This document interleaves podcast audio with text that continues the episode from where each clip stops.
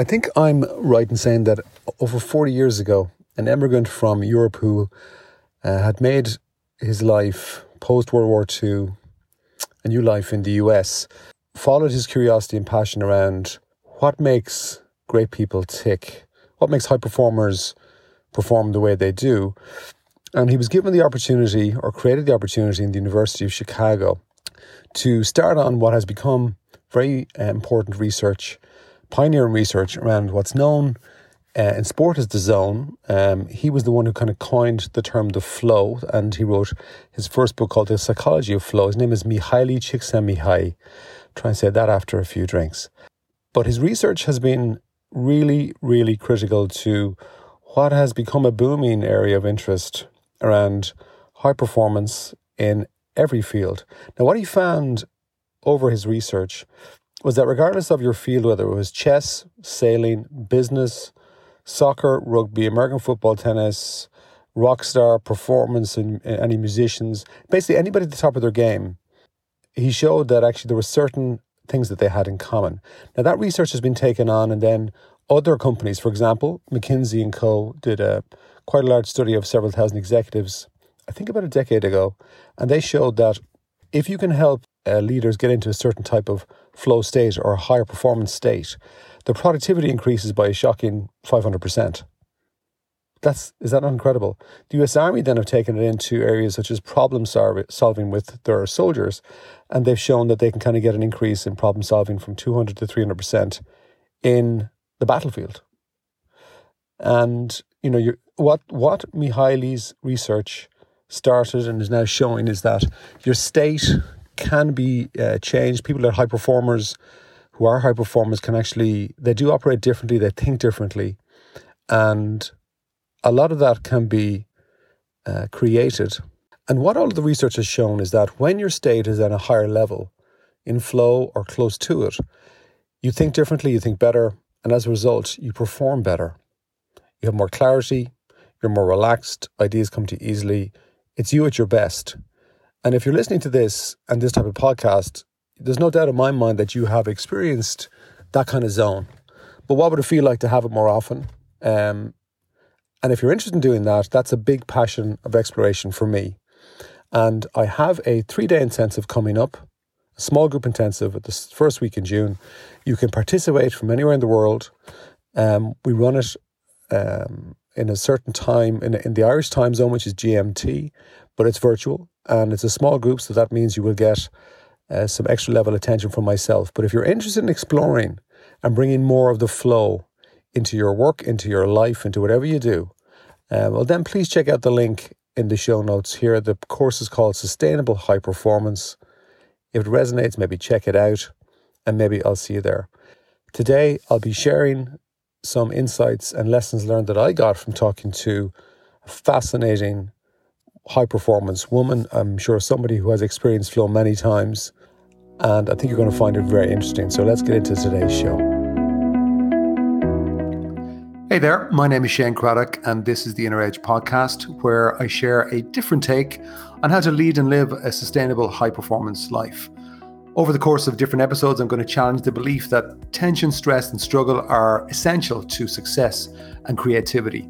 My experience is that there's an easier way, there's a better way, and indeed there's an essential way that we need to explore for the times that we live in. So let's go ahead, let's jump in and explore.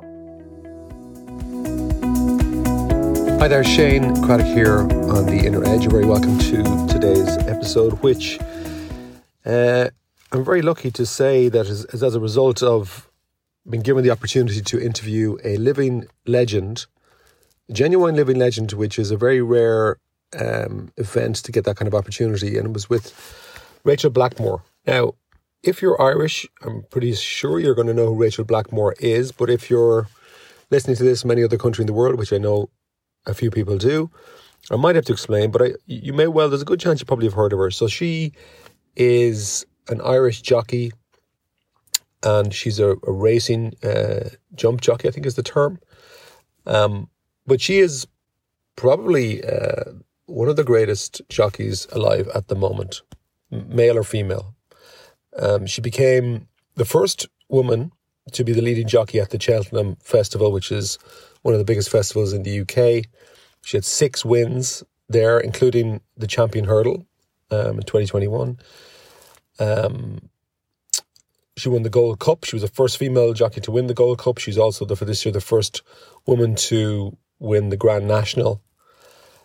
Um, she's just incredible, and even her, she's like the Irish Sports Person of the Year. I think um, last year, so with the RTE, the Irish Television Network, and then incredibly, she was given the honour of BBC World Star of the Year. I mean, she's up there. That, that kind of award is given to people outside of Britain because it's BBC, but like you're including people like Muhammad Ali, Roger Federer, um, Evander Holyfield, Michael Johnson, Usain Bolt. Like she's up there and recognised now as an elite sports person.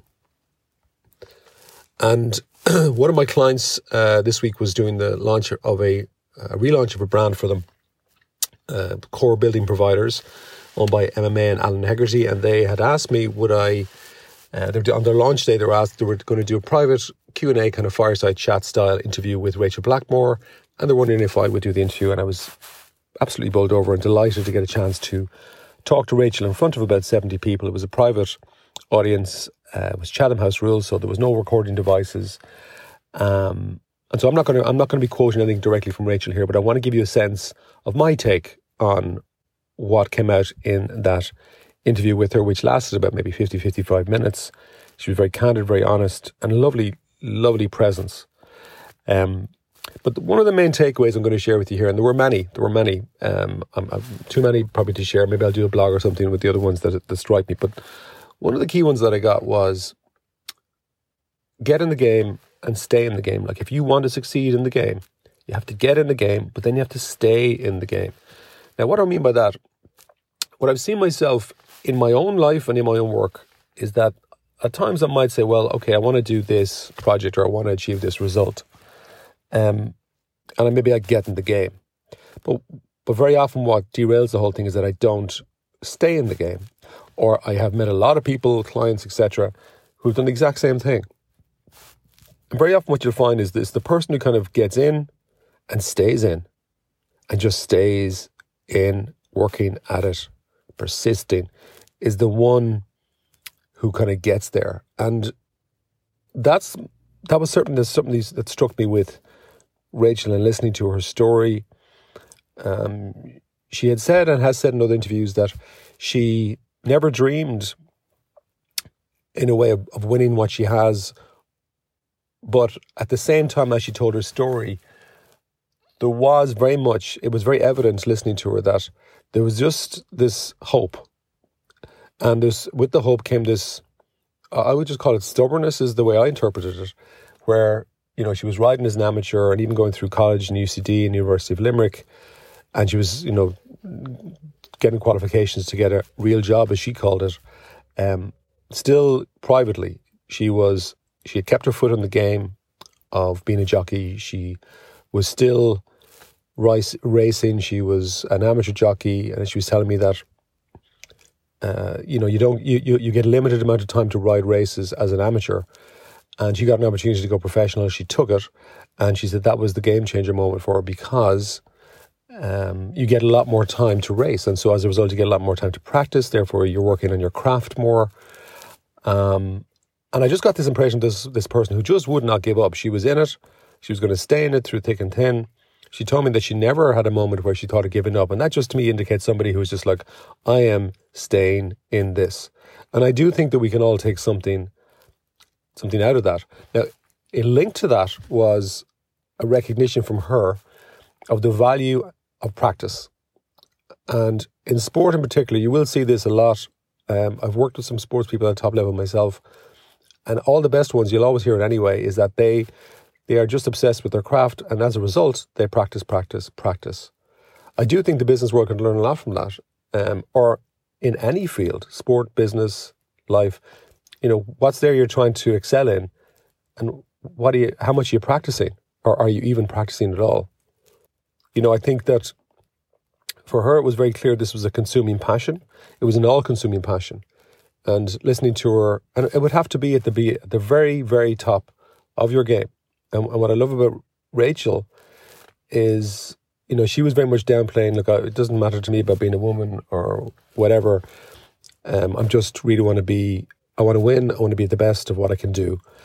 And so there was she. So she was saying there was like a lack of recognition around that distinction between man and woman. Having said that, to be a woman in a very male-dominated sport, she is the breakthrough individual who is now going to light the path for other people, other women coming and it was very evident, amazing to watch in the room there. There was a small marquee tent created by core building providers in Ireland uh, for this event. And in the room, we had a lot of men. We had plenty of women as well. And also there were children. And so she has become this kind of uh, role model now. And I think that consuming passion has allowed her to stay in the game.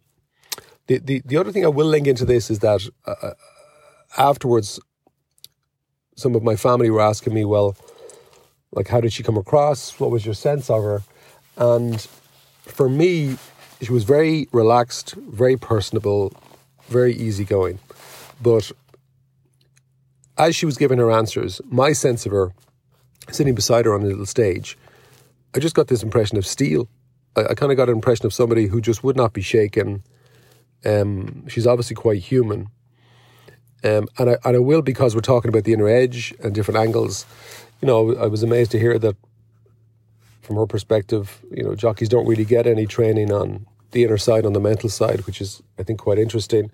And but it came, but it was very clear that she's very mentally strong, and it seemed that from her perspective, that has happened from having a lot of failure, and again linked to having a lot of races. So it's time, inner craft, and then also adapting to the losses. Like any top sportsman will tell you, you know, there's there's always going to be plenty of losses, and she seemed to have really adapted to that pain and to those losses, uh, and accepted it as part of the journey. But something else that came in that I thought was quite interesting was her ability to, to do a mental reset, an inner reset, and her approach to that now, we didn't have too much time to get into the actual detail of what was going on there, but it was very clear that, for example, like in her world, as a top jockey, a professional jockey, you could have multiple races during a day. And if you can imagine, you know, maybe one race goes well, maybe the next two go badly. Maybe you have a fall, maybe um, you lose a race that you were expected to win. And maybe mentally you're really annoyed or upset or confused as a top person can be, you know, especially if, if you feel you should have done better. Um, but then maybe 45 minutes later, there's another race, and you've got to get yourself sorted for a new race, a new horse, maybe even a new trainer um, that you're working with. So, how do you mentally reset? And I thought that was a great. Um, it's a very, it's obviously a very key aspect to her game. She was very key, key in its importance for her, um, and she just said that she had adapted and realized that look, if I carry over any of the negative emotion from a bad race into the next race, I know I'm not going to perform at my best. So I kind of just figured out that I just have to let go and reset. Now that's my language. Um, but that essentially is what she was saying is that she just needed to understand how to let go of whatever was bothering her or the badness, uh, the difficulty in the race. I mean, if you're listening to this podcast, it probably means you're interested in in creating better for yourself in whatever you do, whether it's business in particular or your life um, or indeed sport. But what she's describing is the same thing as a golfer. You have a bad hole, you're annoyed at yourself. How quickly can you reset? Key skill. Bring it into business. You're having a meeting or a pitch or a key client conversation, and it goes badly from your perspective. You're annoyed at yourself, you're upset. It throws your mind. How quickly can you reset? I know some people, when things like that happen, they could be gone for a few days into the wrong mindset and there's a big cost to be paid for that, not just in your work and your business, but also in terms of profit, cash, but also in terms of relationships, your quality of life, your state of mind. And what she's shown there is just, I suppose, on one level, there was an incredible hunger to win. You could see it in her. Um, she talked about that winning element, um, but an incredible drive to get better. Part of what probably would be called in psychology the growth mindset. Keep on learning. She would often talk about reviewing by video some of the races that she was in, good and bad, uh, to learn. So this obsession with getting better. But that to me, just all of that indicates I'm all in. So I'm not just in the game, I'm going to stay in the game. So I'm all in. I am all in. So if we bring it back to to you, as you know, I like to do. What's what's a top area that you'd like to do better in? Now, it might be in your business, might be in your work, it could be in your health and fitness. I know a couple of people are coming to mind at the moment in my head where, and I've done this myself, where you kind of go, yeah, yeah, no, I want to get fit, or I want to lose weight or gain, whatever it is, your goal. And you're in and you're kind of doing the stuff, but you're not really all in. You're kind of like 50, 60% in. And because of that, it's easy to get knocked out, and most people do. That's why they don't stay with perhaps the changes in health and fitness. But it could be this exact same thing to do with um, key project. Again, bringing it back just from my own experience, when I brought out my book Inspire Me, um, initially when I was writing that book, I was in it, and I, if you'd asked me, I would say, "Yeah, no, no, I'm in it. I'm in it to win it," type of thing. But I wasn't really because uh, at one point I was kind of I stopped working on the project because I felt I was kind of getting feedback on the no this book no we don't want the book. I was getting rejection which is part of the game in the book world. Uh, that's like the equivalent of losing a horse race I guess. Um, and it wasn't until I was having a chat with someone I realized oh hold on I actually checked out of this mentally even though I'm pretending to be in it but I'm not really. And then I had to make a decision no I'm going to get this done. And then I just went at it and I got it done. But it wasn't easy um, it, and it never is to get to that level or get to the end of a line with something that perhaps others um, would just give up on. And I think that's what I'm what I'm taking out of the conversation with Rachael Blackmore is just this incredible desire to win. And as a result, maybe an unconscious recognition on her part that I am all in, there's nothing else. She gets up in the morning, the first thing she's thinking about really is her work, her craft as a jockey. Um, and then throughout the day, it's all about that talking to trainers, riding out horses, maybe races. It's all about that. And when she goes to bed, um, she was telling me she goes to bed quite early, about nine o'clock half nine. Doesn't seem to be any hobbies, not that much Netflix perhaps. But if you're at the top in the world, that would make sense. So, what's your area that maybe you'd like to think about where maybe you're not getting the results you want? And then just ask yourself honestly, are you all in or are you half in? And what would it take for you to go all in? Going back to what I said at the start, but getting in the game and then staying in the game. And as I sat talking to Rachael, and as I also observed in the audience men, women, and children, looking at this person and inspired by her, it just really struck me. She came across so natural, so ordinary, and I'm not using that in a negative way, but just a very ordinary, grounded, down to earth person. But this person, this woman, has achieved extraordinary things in her uh, field. And it's just a reminder to me that if you are all in, in whatever that means to you and whatever it takes for you to get on it, all in, like ordinary people, anybody, can do extraordinary things. But they do need to be all in.